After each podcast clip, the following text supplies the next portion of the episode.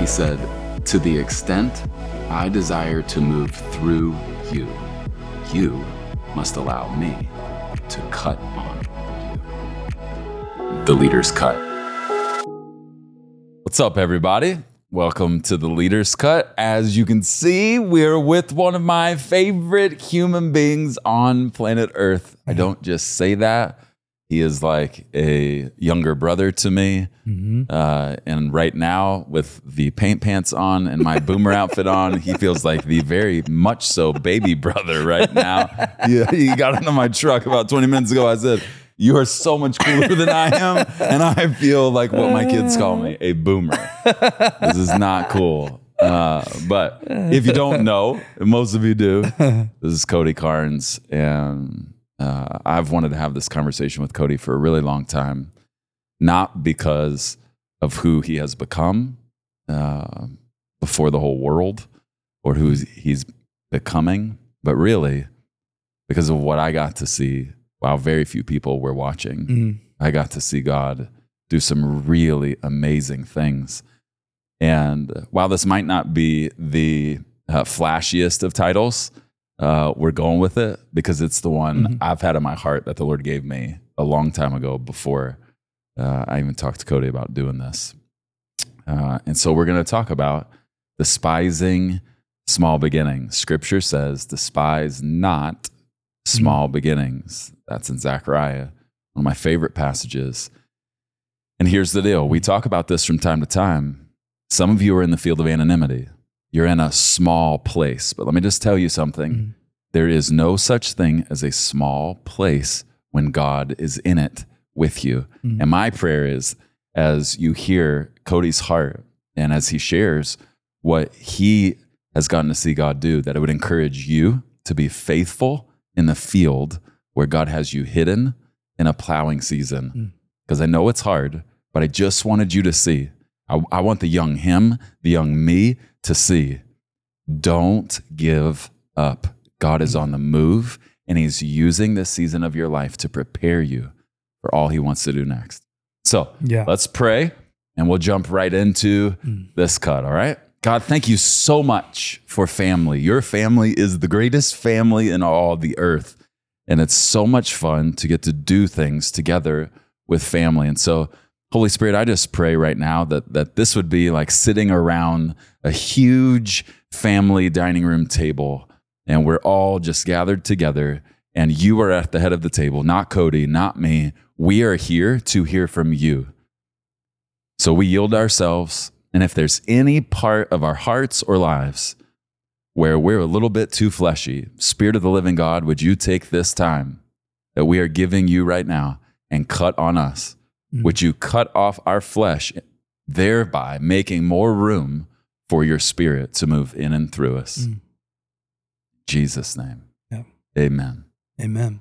All right, bro. Well, I'm already tearing up, so this is gonna be great. This is gonna be fun. Other than the paint pants, this is gonna be really fun. I, I'm I'm I'm gonna mention like nine times probably because I'm I'm I never realize it have such a, like bro. It's just an too cool. on you. It's too cool.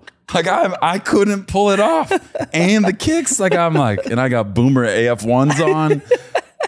I got Lulu. This is bad. You look great. Yeah. Wow. You look great. You look you look like you, man. That's, Okay. that's what I'm talking about. So so many people know you as the blessing guy, Yeah. as the guy with platinum records, and, and all of these things. Kari Jobe's husband. And Kari Jobe's husband. My- my greatest That's accolade. right. The ultimate prodigy drummer's father. That's right. Like Yeah. you, you have many things you're known by.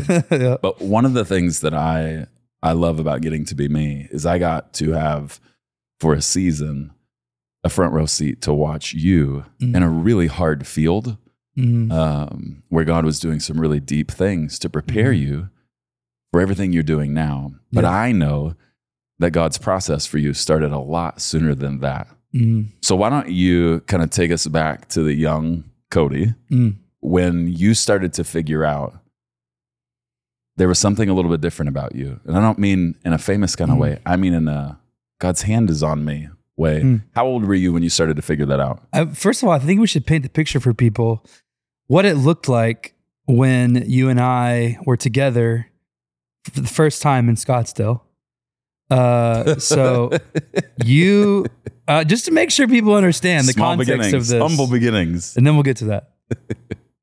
you you had the vision to plant a church in Scottsdale. We both lived in the Dallas area, and we both were at a church together there. And uh, you had this vision to plant this church a long time before you actually did. And uh, nine months before, or about it, well, no, sorry, about eighteen months before you planted the church, the Lord started speaking to me, and I was 21. Uh, the Lord started speaking to me about that I was supposed to move out here with you. And at the time, we didn't even really know each other that well. We just, I led worship at young adults ministry that you were leading at the time. That was the extent of our relationship. And, um, but the Lord started speaking to me about moving. And then, you know, after a, a trail of confirmations of that, and me honestly, reluctantly feeling feeling like this no lord don't send me to the desert uh just but knowing that god was telling me to go i move out here at 22 and we start this church together Remember though how that lunch went? Do you remember how that lunch went? oh yeah When we talked about oh yeah this whole deal? Yeah. I didn't ask you to come. You said, I feel like the Lord told me I'm supposed to come. And Yeah. I'm sitting there going, Does this kid know how crazy he is? like that was one of my thoughts. yeah i oh i knew that i didn't want to do it I didn't want to do it either. but I knew that God was telling me to do it. And so we move out here. What? There was three or four of us on staff On in the beginning. Yeah, four total. Four. Yeah. And And about that many people in the church. and yeah. Do you remember one of the first interest meetings or when we were doing Saturday nights? Oh yeah. Cody was the only band member Yeah. at the time. Yeah. And you literally had this is a famous moment in our church that happened multiple times. A kick drum. Uh-huh, you were playing the guitar me an acoustic and, and a had kick a drum. kick drum. That's right. It was the most legendary. It was fire too. It was it was fire. and no one had their hands raised. there were like 35 people. I was like, Yeah. what? We have Cody and what what this is gonna be tough all. sledding. I was giving it my all. giving it my all. Yeah, so there's the context. Uh, this this is a this is a relationship that has we've spent a lot of time together. We go way back. Uh, so okay, so to answer your question, uh, what is that moment? Those moments feel like? I mean, I I um, hmm, I I think my my brain initially goes to when I started when I started leading worship. Uh, I was 15 um, and I grew up in a small Baptist church in West Texas. And uh, I remember when the opportunity came to to get to lead worship for my youth group, you know, few, a handful of kids. And I remember um, those moments at the at the time. I, I grew up playing music, so uh, you know, I was I was kind of the the kid that led worship because I was the only one that could play guitar and sing at the same time. You know what I mean? That's that's you're like next man up. There's only one. and uh, but I remember that that time, those times of leading worship being very significant, very special. Um, really understanding what it meant for the Spirit of God to walk in a room when you're singing worship songs. So you were 15 And when yeah, wow. 15, leading worship, 30 kids in my youth group. They were all, they all became like my best friends in high school. We were very close together. And um, yeah. And so, you know, there was a lot of moments in those, those days. Uh, I remember growing up in, uh, you know, was a very like conservative Southern Baptist church. I remember leading in like big church for the first time or those times in high school when I would get to lead like, you know, in the big Sunday service. And uh, I remember there being moments, you know, seeing people lift their hands for the first time and being moments where it's like, whoa, like Spirit of God is in this little conservative Southern Baptist church. And that was rare.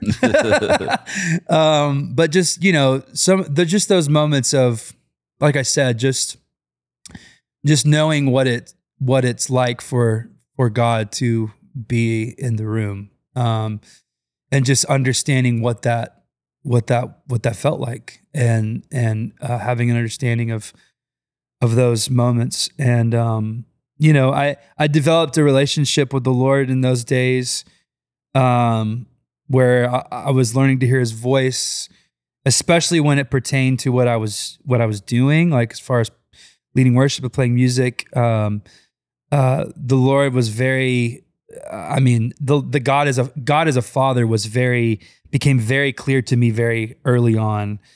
Uh, his voice, uh, what it what it sounded like when he was, you know, um, leading me as I was leading people, or you know, what it sounded like when I when I got done leading worship, and he would say, "I'm so proud of you. You you did everything I asked you to do," and um, you know, just just feeling like the, um, I guess feeling like the smile of the Mm, Father. The pleasure of God. Yeah, in those early years. Um, so I just, you know, that was really the time that I I really started started to understand, man, like the presence of God is real, and um, and and I can, you know, I can use my the gift of music that God's given me, and I can I can worship Him with it, and I can lead other people into worship with it, and um, yeah, I mean that's that's really where I just fell in love with all of it, you know. When you were 15, or or maybe a better way to say it is, how old were you the first time you you started to realize? You know, I think when we're we're young, a lot of us just have the thought, "Oh, I'm going to do big things when I grow up." You mm-hmm. know, but how old were you when you started to have the thought? I think the Lord's asked me and created me to, to steward some fairly sizable responsibilities as I get older in my Mm. life. How how old were you when you started to get a little bit of a realization That's a good question. of the scope Um, of your call? that probably happened. My my brain initially goes to when I was like 19. Uh, it might it might have been some of that in high. I mean, I definitely had big dreams in in high school years. I had, I don't know if it if it was like an understanding of a God was asking Sure. me to do big things. I definitely had big dreams though, and so maybe it started there. The seeds probably started there. But I think about 19 was the time that 19 was when I actually fully surrendered to God asking me to um, serve the church. And that was after uh, I graduated high school. I moved to the Dallas area. I started going to Gateway. Um, it was right around that time that I was kind of chasing some other musical avenues at the time and just really felt strongly that the Lord was saying, Hey, I, I don't want you to chase those things. I want you to, I want you to surrender to like serving the church, being a worship leader. And, um, and I think that's, that's around the time that I started to really kind of see that and, you know, understand. I feel like I had, um, I feel like my high school years and, and, and it didn't stop after high school. It actually ha- hasn't stopped. It's, I still do this, but I feel like especially my high school years was like David in the field slinging rocks, you know? And by the time I got to 19, 20, 21, time I moved out here, um, you know, I, I had a I had enough of a confidence in all of the all the moments I had led worship slinging rocks, you know, week in and week out for four years. Um, and how much I was doing in 19, 20, and 21. I was leading worship so much. I had enough confidence to go, okay, I, I understand um what God has gifted me to do. I Mhm. understand what he's kind of put before me. Um, you know, and so when I stepped into it at 19, uh, the only thing holding me back from saying yes was I didn't think I could write a worship song. Cause I had tried. Really? Yes. I had tried. and at 19, you think, I've tried, you know, yeah, it's over. it's over. I'm not meant Uh, for it. but I, yeah, I didn't think I tried to write worship songs. I tried to write them in high school and for my youth group. They were always terrible, very cheesy. They're awful. And and I and I was I, I I did have some sort of traction in writing other kinds of music. And so, you know, when God's saying I want you to surrender to the church, I'm th- my first thought is like, I'm gonna have to sing everybody else's songs all the time. Like that's gonna be really lame, you know. Wow. And the night I surrendered to God asking me to serve the church and I quit the band I was in, the next morning I start writing this worship song. God gives me this chorus and this bridge just like like that. And and I'm I'm thinking, okay, like that actually is that actually might be pretty good. And I and I t- actually was leading at church that day. I took I take it to church and I play it in the green room for the team. I'm like, tell me if this is. They're like, that's really good. Like you should just throw it in the set today. Like just tag it somewhere. And I remember tagging it that day, and just the room responded, and it was just this moment. And I just thought, that's really crazy because uh, just yesterday, I I I know I I actually know I can't do that. And I I got this understanding very early on that God will just he'll just drop those songs at the moments that he wants to. And it was like basically God teaching me um I'm going to give you everything you need. I'm going to supply everything you need. Um I just need you to obey. I need you to obey first. You know, if I look down, if I look down and I have this tool belt full of tools and and I think, "Oh, I could I could do this. I could I could do what God's asking me to do." That's actually not how it works. God wants you to say, "I don't actually know how this is going to work, but I know that you're asking me to do this. So I'm just going to I'm just going to say yes." And then it was literally the next morning. He's like, "Okay, here you go. Everything you need." And and every song I've written now to this point has been the same way. Nothing's changed. It's these moments of, all right, like I'm showing up today. I'm saying yes. Um, the spirit of God walks in the room, and uh, I don't, I don't know, I don't know why it's like that sometimes and why it's not, because not every song is like that. I don't know, but the times that it does happen, I've just learned to recognize, okay, this is one of those moments, and the Lord is here and I'm just going to do my best not to mess it up.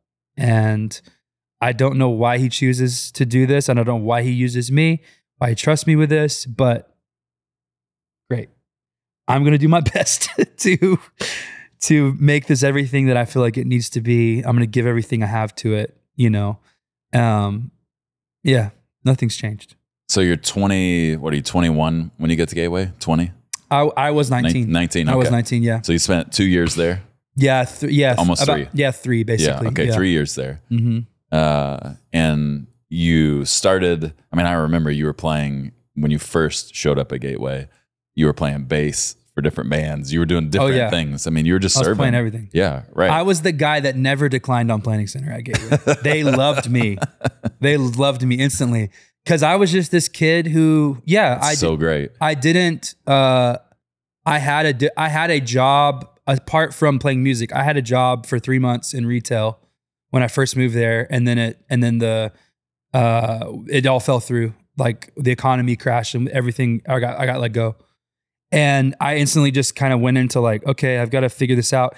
And the Lord just provided so much in that season. It's crazy to think about now. Really, like I actually don't know how I made it. I just did. Like God just provided it. And so I was just, I was, you know, saying yes to everything I could at that time. And a lot of it was serving at church. And so, yeah, I, and I, I grew up learning all kinds of instruments. And so I was like, all right, yeah, I can play bass, I can play keys, I can play guitar. I can, I don't, I never played drums, but I could play drums. Um, and anyway, so it was just like every time I got a request, it was like, yep, I'll be there. And I just loved it. I loved serving, I still do. I love serving the church. Um, I love just being there. I was kind of a, I was kind of a quiet guy. Like everyone, they used to always make fun of me how mysterious I was. You know, just like, what? It, who are you? Kind of thing. You Yeah. know, I would just come in and serve, and and you know, I didn't. But they expect someone with, with as much talent as you. And I think this has been true of you probably most of your life. People expect someone with your level of talent and anointing to roll differently. Just walk in with paint pants.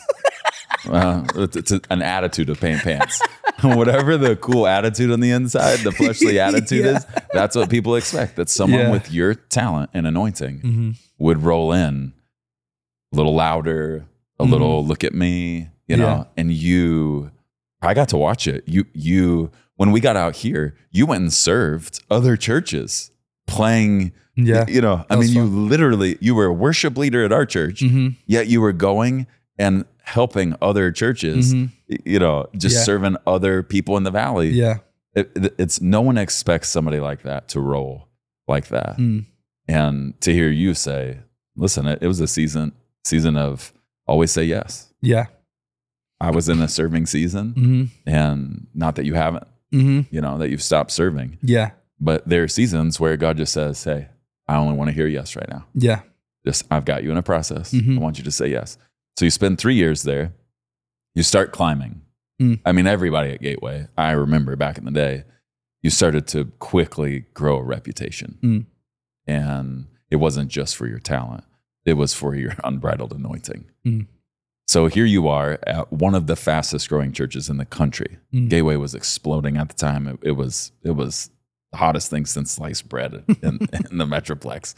And here you're some 20 year old kid Mm. who came out of small town Texas, hmm and now you're you're probably climbing faster than anybody. Mm. And now God's telling you, I want you to leave all of this. Yeah. And at the time, it was probably 14, 15,000. yeah. Uh, Well, and I and I was I was traveling with Kari full time. and you were traveling with Kari. So- she's going worldwide. So a year a year and a half before I moved to Scottsdale, uh, similar thing. I was just I was just this quiet kid that just was there and I served and I did what I was supposed to do and and I loved it. It was there was there was joy in just saying yes to all that and I and I, and I, I will say this too because I feel like this is important. I I always had an understanding that God would promote. And and I and, I guess I I guess the better way to say it, I always had an understanding that if I tried to promote myself, it actually would work against me. That's the better way to say it. I didn't know what God was going to do, but I knew that I had I couldn't go the route of trying to promote myself. That actually would would it would just work against me. That's not that's not how it works. It I realized the, that if God was going to promote me, it would be way better for him to do it. Mm. It's way better. And, and I think, I still think this about other people that I have a relationship with, other people that I see that are just, they're just serving and they, they are, they are not self promoting.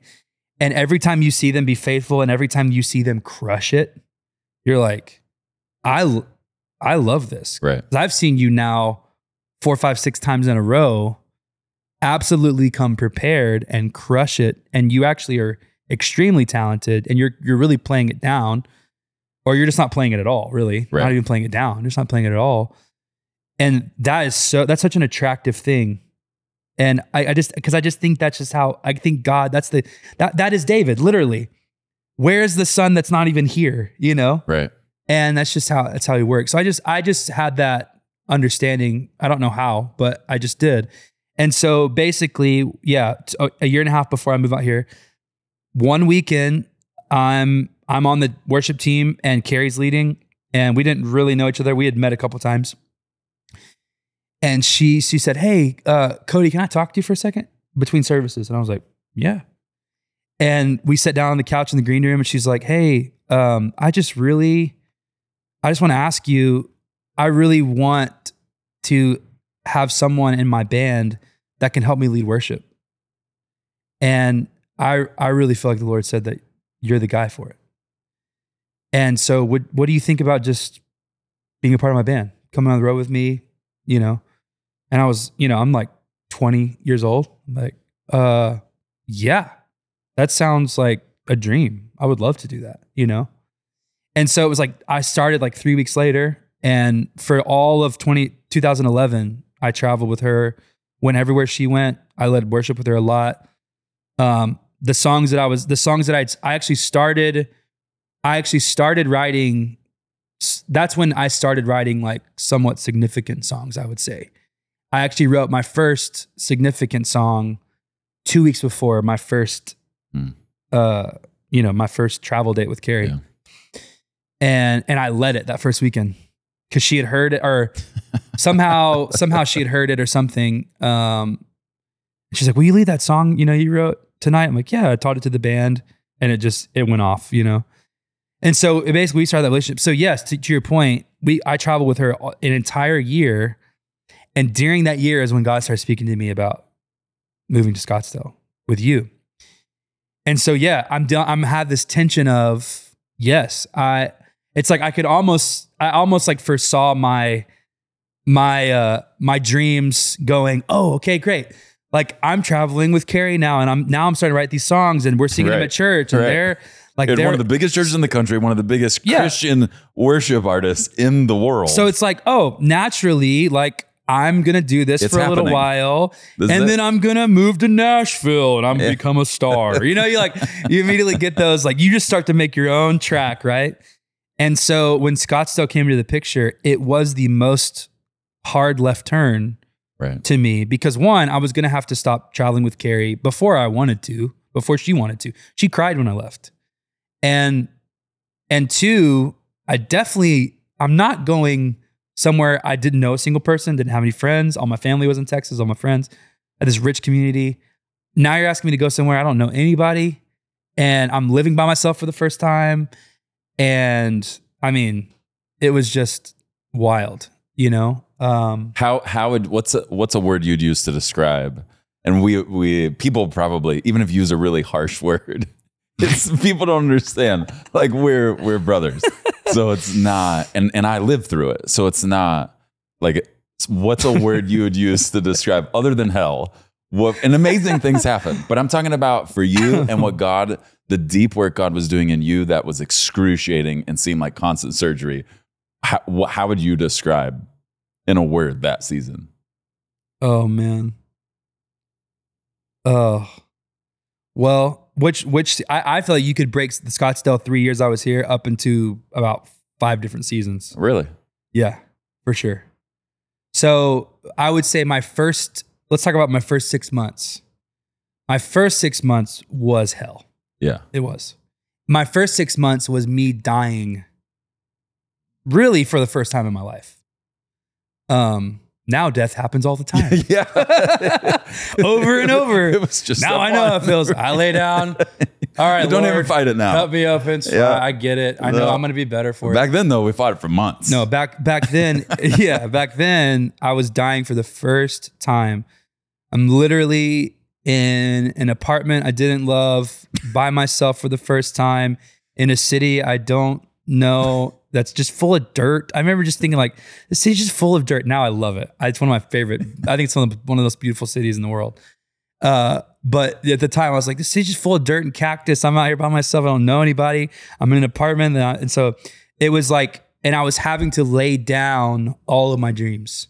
I felt like the Lord said, I need you to give me all that. And and I need you, I need you to give me it as if you never get it back again. Just like literally lay it all down. Like let it let it all go, basically. And yeah, it was it was a it was it was a hard six months. Um, but I remember when the moment, by you know, little by little, I would lay it down. It wasn't like this big moment. It was little by little over six months. And I kind of remember when I finally felt the release of, all right, like people would ask me, you know, how long you be in Scottsdale? What, what's your what's your five year plan? I'm like, I don't know. I'm here as long as the Lord has me here. And in my mind, I'm thinking like, I'm probably here like 20 years. For don't know. sure. I mean, was I- like- you you always had that vibe. Yeah. I mean, I never felt, even though I knew you were going through a hard time, Yeah. I never felt like you were looking elsewhere, Yeah. and you were. No. It's like, Lord, if you ask me to die here many Yeah. years from now, I will. hundred percent. And it, was just, it was until you, until you even say something until you else. left. And, You yeah, know, I feel like even when we had the conversation that I initiated about you leaving, Yeah. it it was at first like I hadn't even thought about leaving right now. hundred percent. You know, Yeah. So, um, but then once I, once I, once I laid all that down, once I died, literally, like just like, uh, at, at that point, the season really started to turn for me. It really started to become, all right, this is where I'm at. This is where the Lord has me. Um, I feel like at that point, I was kind of inundated with friends and relationships. I was really loving, like beginning to love what was happening at the church and um, beginning to just understand, like, this is where I'm at. And I'm just gonna, I, I was already all in, just not really, I was kind of mad about being all in. Now I'm all in and I'm, I'm, I'm settled in it all. Mhm. Just like trusting that the Lord just is gonna, He has me and He's gonna have me until He tells me to do something else. Like I'm just gonna be faithful with where He has me. Do you Yeah. remember one of the sweeter moments between you and the Lord during that hard time? Like, is there anything that comes to mind, whether it was on stage or in your apartment? Um. Hmm. Oh, I want to just pick a good one, but um.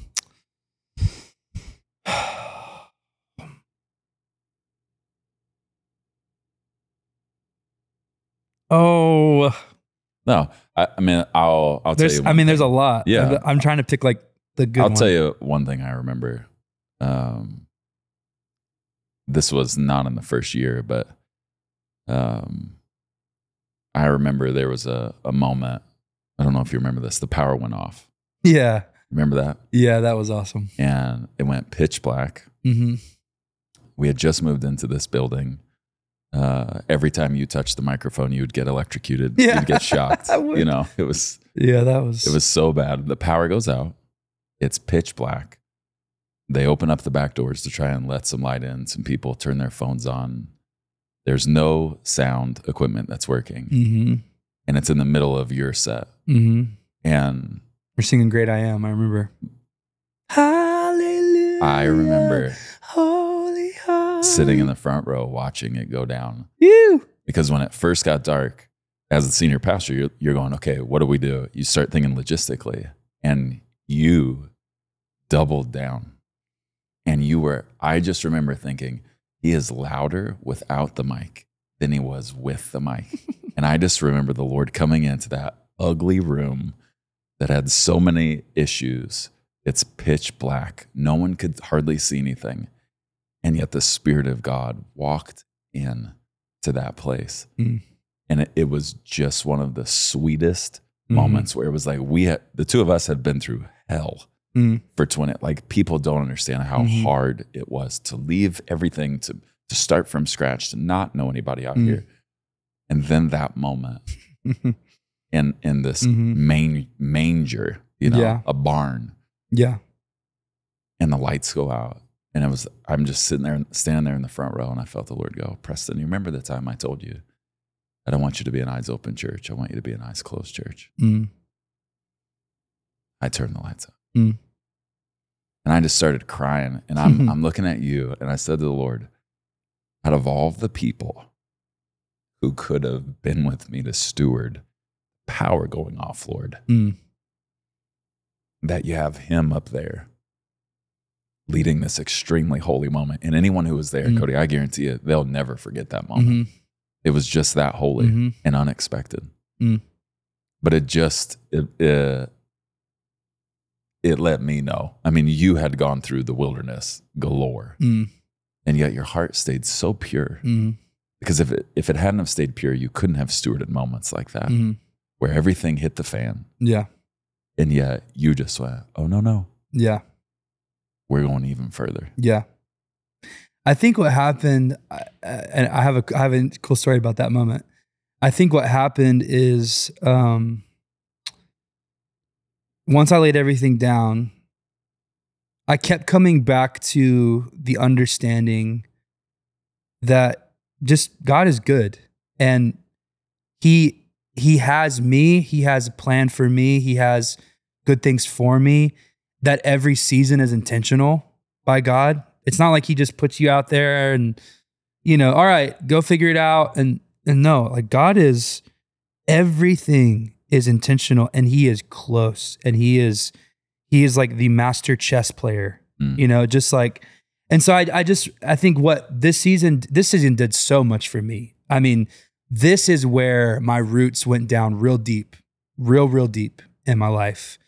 And and and that's that's an important that is that is the importance of anonymity. Is your roots have to go down deep. Before anything can be built on top, It's great. you've got to have a strong root system and that can only happen when you're hidden that can only happen in anonymity it's it, and it happens when you're hidden in a season of anonymity it happens when you're hidden in the secret place in your in your life Yeah.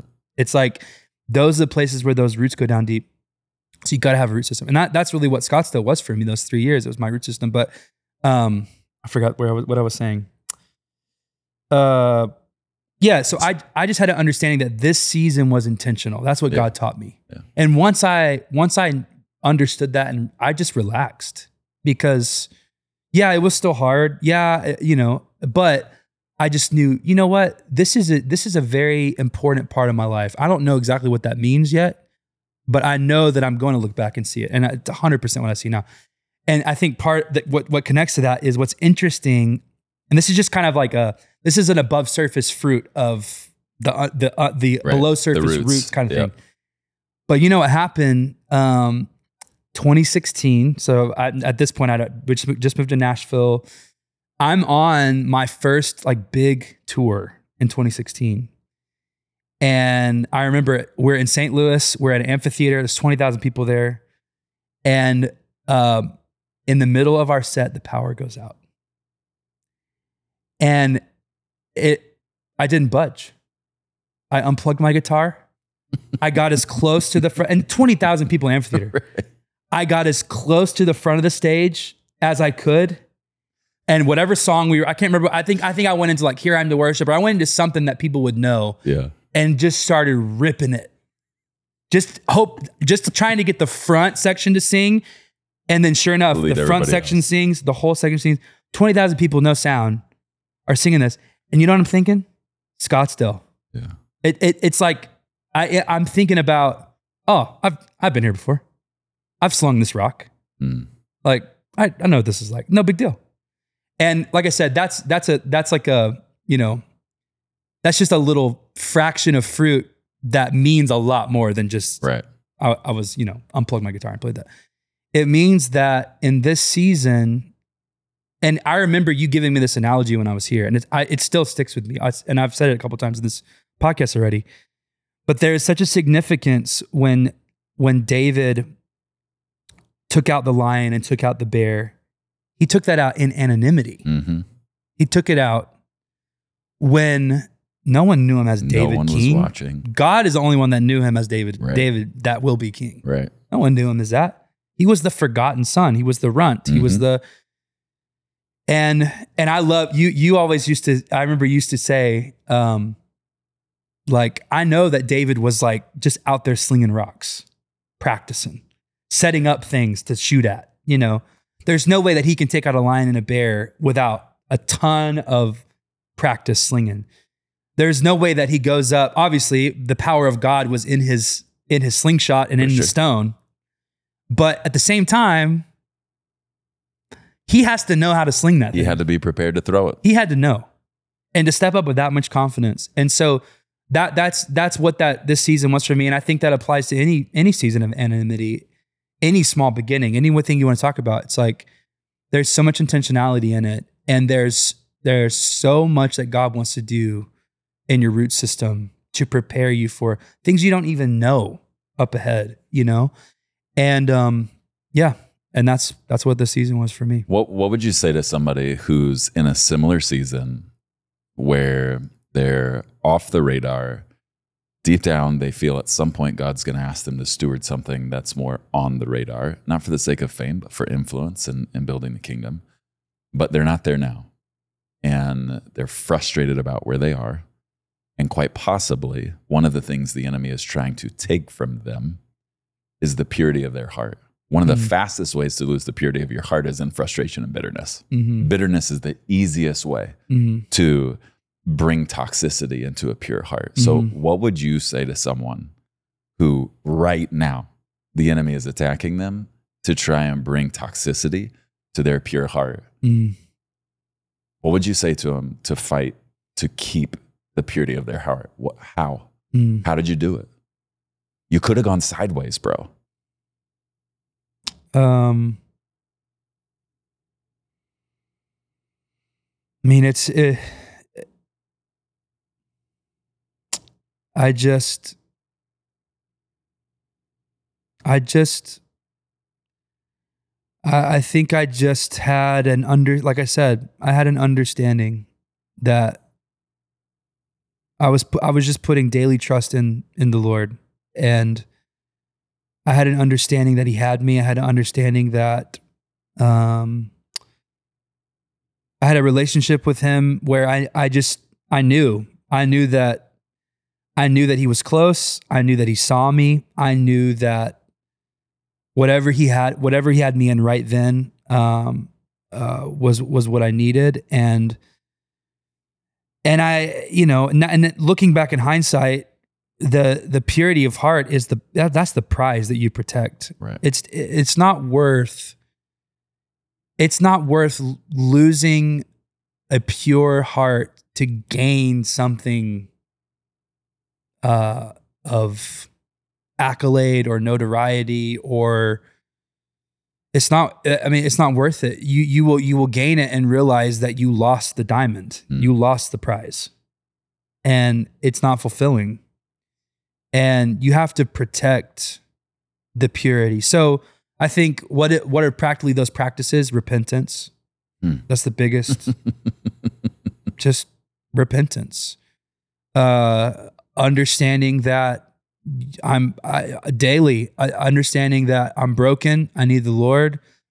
Uh i i i sin i i i have you know i have moments of pride and i have moments of um uh doing things in my own strength. And i have moments of uh where i buy into the enemy trying to get me to judge people and trying to think you know i have to i have to constantly just oh lord i I- i'm so sorry.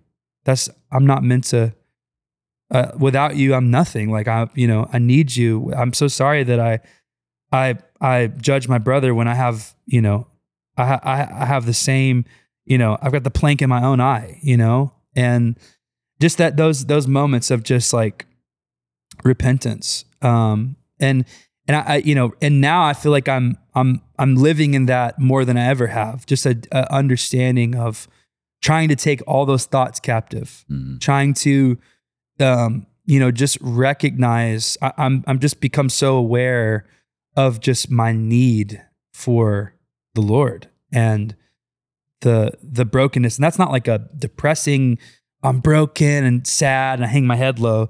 It's it's just a recognition of i just lord i need you. And you're so good that thank you for for giving me this grace. And thank you for thank you for not condemning. Thank you for um, just being close and speaking into my heart and leading me and guiding me and all those things and so um yeah it's yeah You have hindsight now. Uh, you've been gone from Scottsdale, what, eight years? yeah 2015 Yeah, so Yeah. eight years. Looking back at that three year season with hindsight, if the Lord backed you into a corner and said, I, I want you to give an answer, what was the number one reason you think God had to take you through the valley of Scottsdale, the desert of Scottsdale, before he took you to the field, not just of Nashville, but that, that represents something, but the field of what you're stewarding today and mm-hmm. tomorrow. With hindsight, yeah why do you think he had to send you through? Because death is a part of daily living, following Jesus. So it's Yeah. it's not just that. Like, what do you what do you think his why was? I, I just I realize now there there's so much that I had to learn in this season. There was a maturing that happened. There's so much that God did to to teach me um leadership, to teach me just be like becoming uh really learning how to hear his voice, really learning how to uh how to rely on him in like a desert season how to rely on him and and and how how he sustains and how he how there's there's joy in the joy of the lord is my strength. And like a lot of the a lot of those those maturity principles and scripture really really is this is where i learned them and i didn't really even necessarily know i was learning them and and then but in hindsight I realize, oh man, like I would have, if I would have had my own way, I would have jumped, tried to jump into the season of my life. The next season after I left here is, you know, what what did I do? I I I started, you know, making music and records and doing what I'm doing now. You know, that was the next season that that started. So, but I would have jumped into that season uh very immature, very premature, Hmm. way too early. Um because I just thought, "Oh, that's obviously just that's the next thing for me," you know? And I think the Lord just it very clearly just needed me to come here and it was just like I said, it was where these roots went down really deep and um you know, uh I mean, I reference this season all the time. Just in my in my thoughts of you know, when something comes up, how do I, you know, I need I need wisdom. How do I how do I do this or how to do that or it's like, oh, I learned that in Scottsdale. I learned that I learned that in the field. I learned that out, you know. I know how to do that. Like I know how to, you know.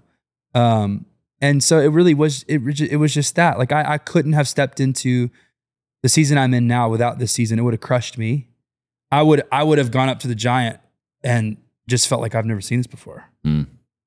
You know, versus going up to the giant being like, "You scary," but I have seen this We've been before, here. We've been here. and I know how I know how big my God is, Mhm. and I know that I just if I just worship and if I just sling my stones, like He does His thing, and okay, like no big deal. I love that you connected immaturity and prematurity. Mm. And I had the thought when you were saying it as long as I am immature, everything will be premature. Mm. If I try and take any step forward into what God's created me to do, as long as I'm walking in immaturity, everything I do is going to be premature. Mm. I'm going to do it before I'm ready Yeah, until we allow the Lord to do that deep yeah, work. Uh, and I think that's why I, I reference, I'm still in Scottsdale, but I reference those first three years all the time Mhm. because I think it was maybe one of the deepest works the Lord has ever Mm. done in me, yeah, you know? Yeah. It, it was a very prolonged season of surgery. Mm. Like when younger guys ask me, how would you describe your first couple years in Scottsdale? I, I'd just say it was a very prolonged season of surgery. Mm. And I feel like they had to revive me yeah, with paddles six or seven times. I, I died Hmm. and died and died. And when I thought I had died enough, I died again. Hmm. And you learn the beauty in an upside down kingdom. Death is what precedes life. hmm And so I, I look at, you know, everything God did in us in those days was to help prepare us yeah, for much bigger giants. yeah, You know, Yeah. uh, that seem a lot easier than those giants did Mhm. those first three years. yeah, That was intimidating. yeah, I mean, we got dropped in the deep end of the spiritual pool yeah, those first couple years, but now we're both fighting some f- some fairly sizable giants, Mhm. and and it's like, ah, yeah, yeah, I've God take out yeah. stuff like this, and hmm you know, so I, I value those first three years so much. hundred percent. You know, that they're a gift God gave me, Yeah, and I think it's important for you if you're in a desert season right now. Uh, don't just hear the advice, despise not small, small beginnings, despise not the desert. Mm. Because some of God's best work is done on the backside of the mountain. Mm. And I'm hoping it's what you're seeing in Cody, because that had to happen before all of this could happen. And everything God is walking you through right now is a test. It's a test. And if you, in frustration and bitterness and anger towards the Lord, just give half of yourself to this test, let me just tell you from experience, we know it's just going to take longer. Mm. So work to get wherever you need to get in your heart. This test doesn't need to take forever, but it can. Mm. It can take a lot longer than it has, but it doesn't need to. There's no egg timer for the desert. There's a work God is trying to do to prepare you for the work He wants to do through you. Mm. But before He can work through you, you have to let Him do the work in you. Mm. So now I, I have a couple questions about where you are now because you're, I, I've said this a couple times on the pod. I, you're one of my favorite people to study from afar. and up close. um, because I'm getting to watch you be on the ride of a lifetime, you and Kari. And I don't know how you've pulled this off, but you seem to me to be even sweeter and pure on the stage you're on now than you Mhm. were when I knew you 10 years ago. And I don't even know how you pulled it off. So I'm not trying to put you on the spot, Mm. but I don't even care about these people right now. I want to know for me, Cody, Uh, how I, I know you're human. I'm not trying, but how how are you able to still walk with that humility and purity of heart? And God bless you the way that He is and divinely enable you the way that He has and is. Mm. What in the world? H- how has it happened? Um, I don't really know. I mean, eh, you know, I think about, you know, we made the joke about now I die all the time. Uh, but I, I think about that there, there, there, there are, there have been, uh, kind of roller coaster up and ups and downs, not really ups and downs, but more so, uh, you know, um, the temptation to be prideful and uh, to let that stuff kind of creep in and to let it kind of stack up on my heart and and then the Lord coming in and just cutting it off and doing that heart surgery. And I feel like it happens uh, a lot, or or seasons that I've been I've been frustrated at unmet expectations, uh, and the Lord coming in and just Mm. heart surgery. Nothing else was heart surgery moment of unmet expectations and frustrations that I had stacked up in my heart. I didn't even really realize. and I step into a writing room one day, and the Lord just walks in the room as He does. And all of a sudden, I'm in the middle of a encounter with God where God is just doing this heart surgery, and and just it set me free. Been a different person ever since then. I just went through another heart surgery uh, four months ago, where there was just uh, the the the enemy was very subtly just getting in and making me believe that uh, I had to sustain all this, and I had to, and if you know, if I didn't self promote, no one would know, and if I didn't, uh, if I didn't like just grind and grind and grind, then uh, my family wouldn't have what it needs. Just all those little things, all those, and and the Lord just set me up for heart surgery. And honestly, I didn't, I didn't even know I was going. I didn't even want it. Didn't even. I was very. We talked about this a little bit today. You know, I was very just closed off to the moment. To be honest, very just like. I don't know, like, you know, these people are prophesying over me. I was like, I don't know these people. I don't trust them. And I get home that night and the Lord's like, hey, I know that you just, you're in a mood basically, but uh, I just want you to know like that was, that was some heart surgery. And it was powerful because I realized like I, I didn't, and I, I theologically, you know, we could have a whole conversation about this. My experience was I, I didn't even, I didn't even do anything to receive it or like God was just like, hey, I'm just going to deal with this. I care so much about all this. I care so much about you and your heart. I'm just going to deal with this. And he goes in without, with me being like this, he goes in and does his heart surgery. And, and then with a few, with a, with a mentor, couple mentors coming along, God sending them at the right time, right after that, speaking some things, prophesying over me. It was just, it was literally like a couple days of just God just setting me free of all that junk. And so, you know, it's just, God's just been really faithful. My wife is a massive reason why those things happen. She, you should ask her this question because she's, I want to know how she does it.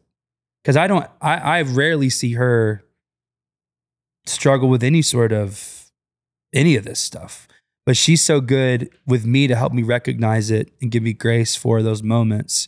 And the Lord is so faithful to come in and just convict, which the conviction of the Lord is so beautiful. it's so beautiful. It's it's God doing that. It's God going, "Hey, I care about you Mhm. and I know and I see. So Why don't you just let me tell you what's going on so you can just get it out and let me help you? That's what the conviction of the Lord is. Mm. It's not this you're wrong and you're Right. bad and ugh. it's like no, just can I do some surgery real fast? Yeah. He's laying on the table, comes in, does some surgery. You wake up and you're like, whoa, I feel like I could run a marathon. you know, just like I feel so free and so, so you know, it's and then and then two, the more the more that you get a taste for the presence of God, the presence of God is holy. Mm. It is a refining fire. And the more that the more that you're in it, the more that you experience it, you it's like all of a sudden all of your all of your um what do they call it when they when they burn the impurities all of your impurities they just come to the surface and it's like oh man like i don't want that i want i want this and so it's just it's an appetite for the presence of god and all of my accolades and things i could gain on the earth pale in Yeah. comparison Right. like but i don't know that i don't know that until i'm i'm practicing the present i'm practicing being in the presence of god i don't Yeah. know that and unless i'm in the secret place and there has been there have been seasons in the last six seven eight years where i've been in the secret place in a season and then i really haven't been in a season Right. and I haven't been practicing it. And those seasons are drastically different. And that's when For that's when the enemy can easily kind of Absolutely. and he, it's so subtle, little by little, by little, by little, by little, by little, by little. But how good is the Lord that all that could stack up over time? And then it gets to a point where he just comes in and goes, okay, in a moment, in a snap, gone. Oh, and it's repentance and it's, oh my goodness, so sorry, I want to be free. Like, forgive me, you know? For me, pride is one of the evidences that it's been too long since I was in his presence Yeah. for a sustained period of time. Yeah. Because for me, I feel like when I go in to be with him, I'm always reminded of Isaiah 40. God sits above the circle of the earth, and the people below are like grasshoppers to him. Mm. And I have this sense every time I go in to be with him alone, that it's I go into what I call little boy mode. And it's like I walk in like a grasshopper and you you just look up and it's it's like your your neck gets so strained Mhm. because he's so big Mm. and I am not. Mm. How could I ever be arrogant? How could the grasshopper ever be arrogant Mm-hmm. compared Mm-hmm. to the one who sits above the circle of the earth and holds the universe Yeah. in its place with a word? Yeah. Yeah. And so I, for me, pride, I know Mhm. pride is a is one of those boxes where I just go, oh, Mm. I'm I'm a little bit out of my rhythm Yeah. and I need to get in Yeah. um, because the second I go in, Yeah. accolades mean nothing Mm. when they're placed next to the crown. Yeah. His Yeah. my accolades, you're at, they mean nothing, Cody. Mm. And to your point, it's one of the things I love so much about Kari. Kari seems about as detached from her success as any human I've ever met in my Mhm. life. Almost like she is completely unaware and to the point she couldn't care less Yeah. About what goes on outside of her secret place with the Lord and her home with the boys and you. Yeah. And that's I feel like we just we sleep better when we walk like that. We Mhm. we it's just a cleaner Mm-hmm. way to live. Yeah. But to your point, it starts in his presence. Mm-hmm. That is the calibrator. Yeah. You know, Yeah. Yeah. everything gets harder without him. Right. Everything gets scarier Mhm. when you're not next to him. Yeah. It's like we could go down the laundry list of Yeah. why, why, rem- Preston, remind me again why Mhm. I would not consistently spend alone time with Mhm. him. Yeah. And you take off heavy weights and you cut on things, on sicknesses in my heart that I don't Mhm. even want there, Yeah. that sometimes I don't even realize are there. Yeah. This Yeah. is the beauty of his presence. Yeah. But I think you learn. I'm convinced one of the reasons God takes us through the desert where it seems like he strips everything away from us Mm. is so we will see the value Mm. of him, Mm-hmm. the value that is him. Mm-hmm. There is nothing else, Mm-hmm. pun intended, nothing else yeah. that compares to me, Preston. Yeah. And so even if I have to take everything away from you, Mm-hmm. I just want you to find me. Mm. And this is getting in your way, and this is getting in your way. So I'm going to take you through a hard season where I'm going to remove that stuff from you. Yeah. But I need you to know why. And Mhm. you said it. It's a sweet tone in his voice. It's not angry. It's Mhm. not, why is this getting in between us? Yeah. It's, this is getting in between us. Mm. And I don't want anything to come between you and me. And so Mhm. I'm going to take you through a bit of a hard season where I take this away from you. Yeah. Now, Preston, I'm going to give it back to you at some point. Mm. This isn't about that. Yeah. I want you to go into this as though you'll never get it back. Yeah. You said it. That's right. I want you to find me Mm. in this desert. Yeah. And if you come out of this desert knowing Mm. I found him, Preston, Cody, there's nothing you can do Mm. on the other side of the desert. There is no giant Yeah. that you can't face Yeah. If you found him Mm-hmm. in the secret place of the desert while no one was watching. Yeah.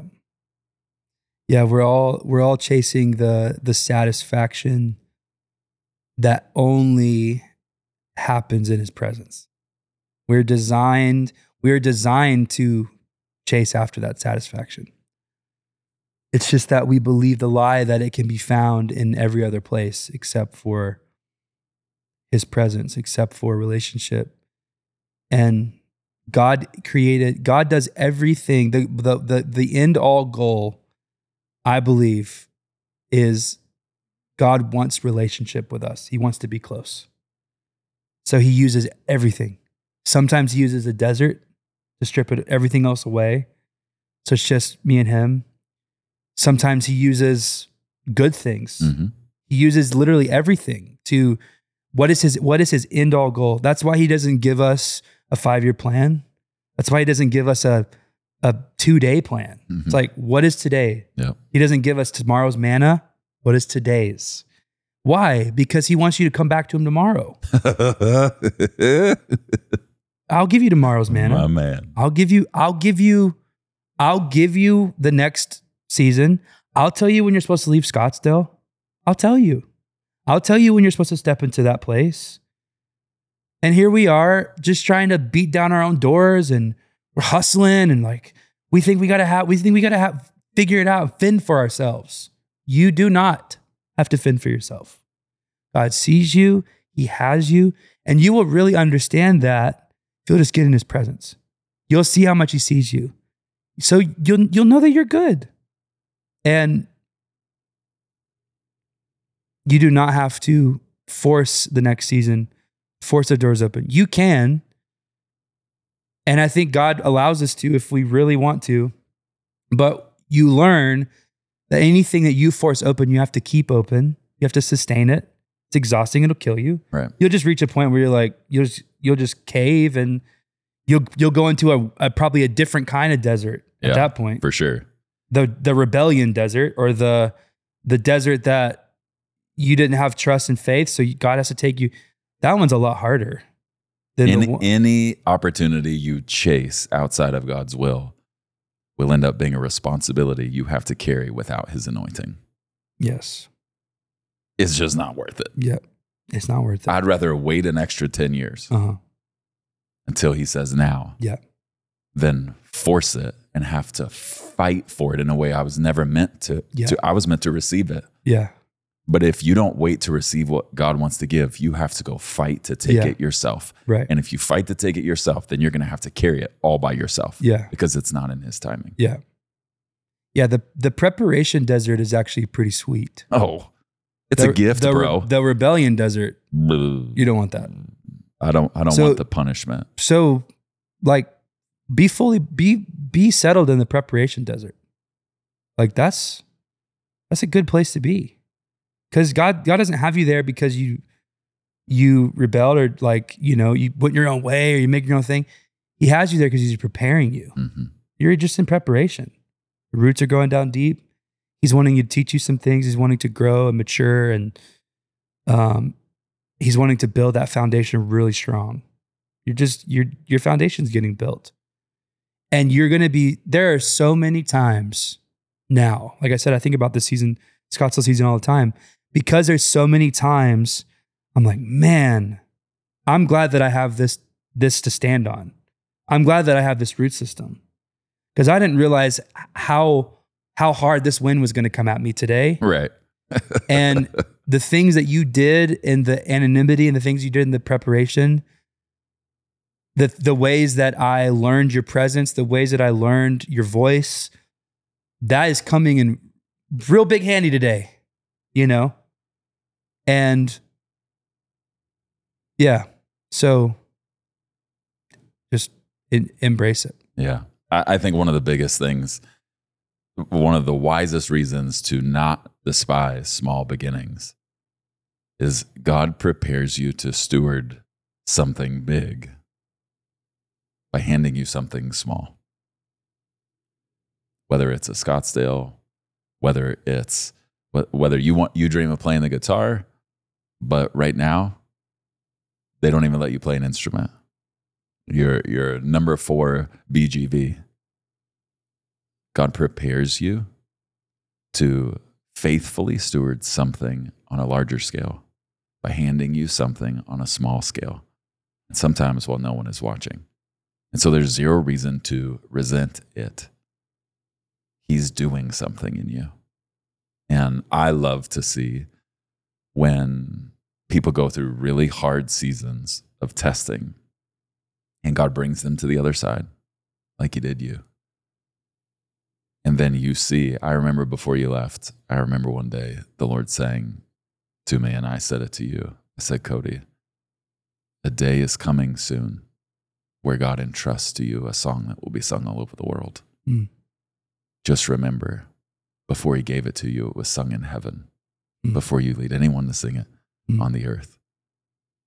But you've proven by passing this test that God can trust you mm with the soundtrack, the song he wants sung on the earth mm. at very specific seasons. Mm. So you look at some of the songs over the last decade of your life, mm. and it isn't, they aren't just amazing songs. What's amazing, in my opinion, is they were written at the right time. Mm. Yeah.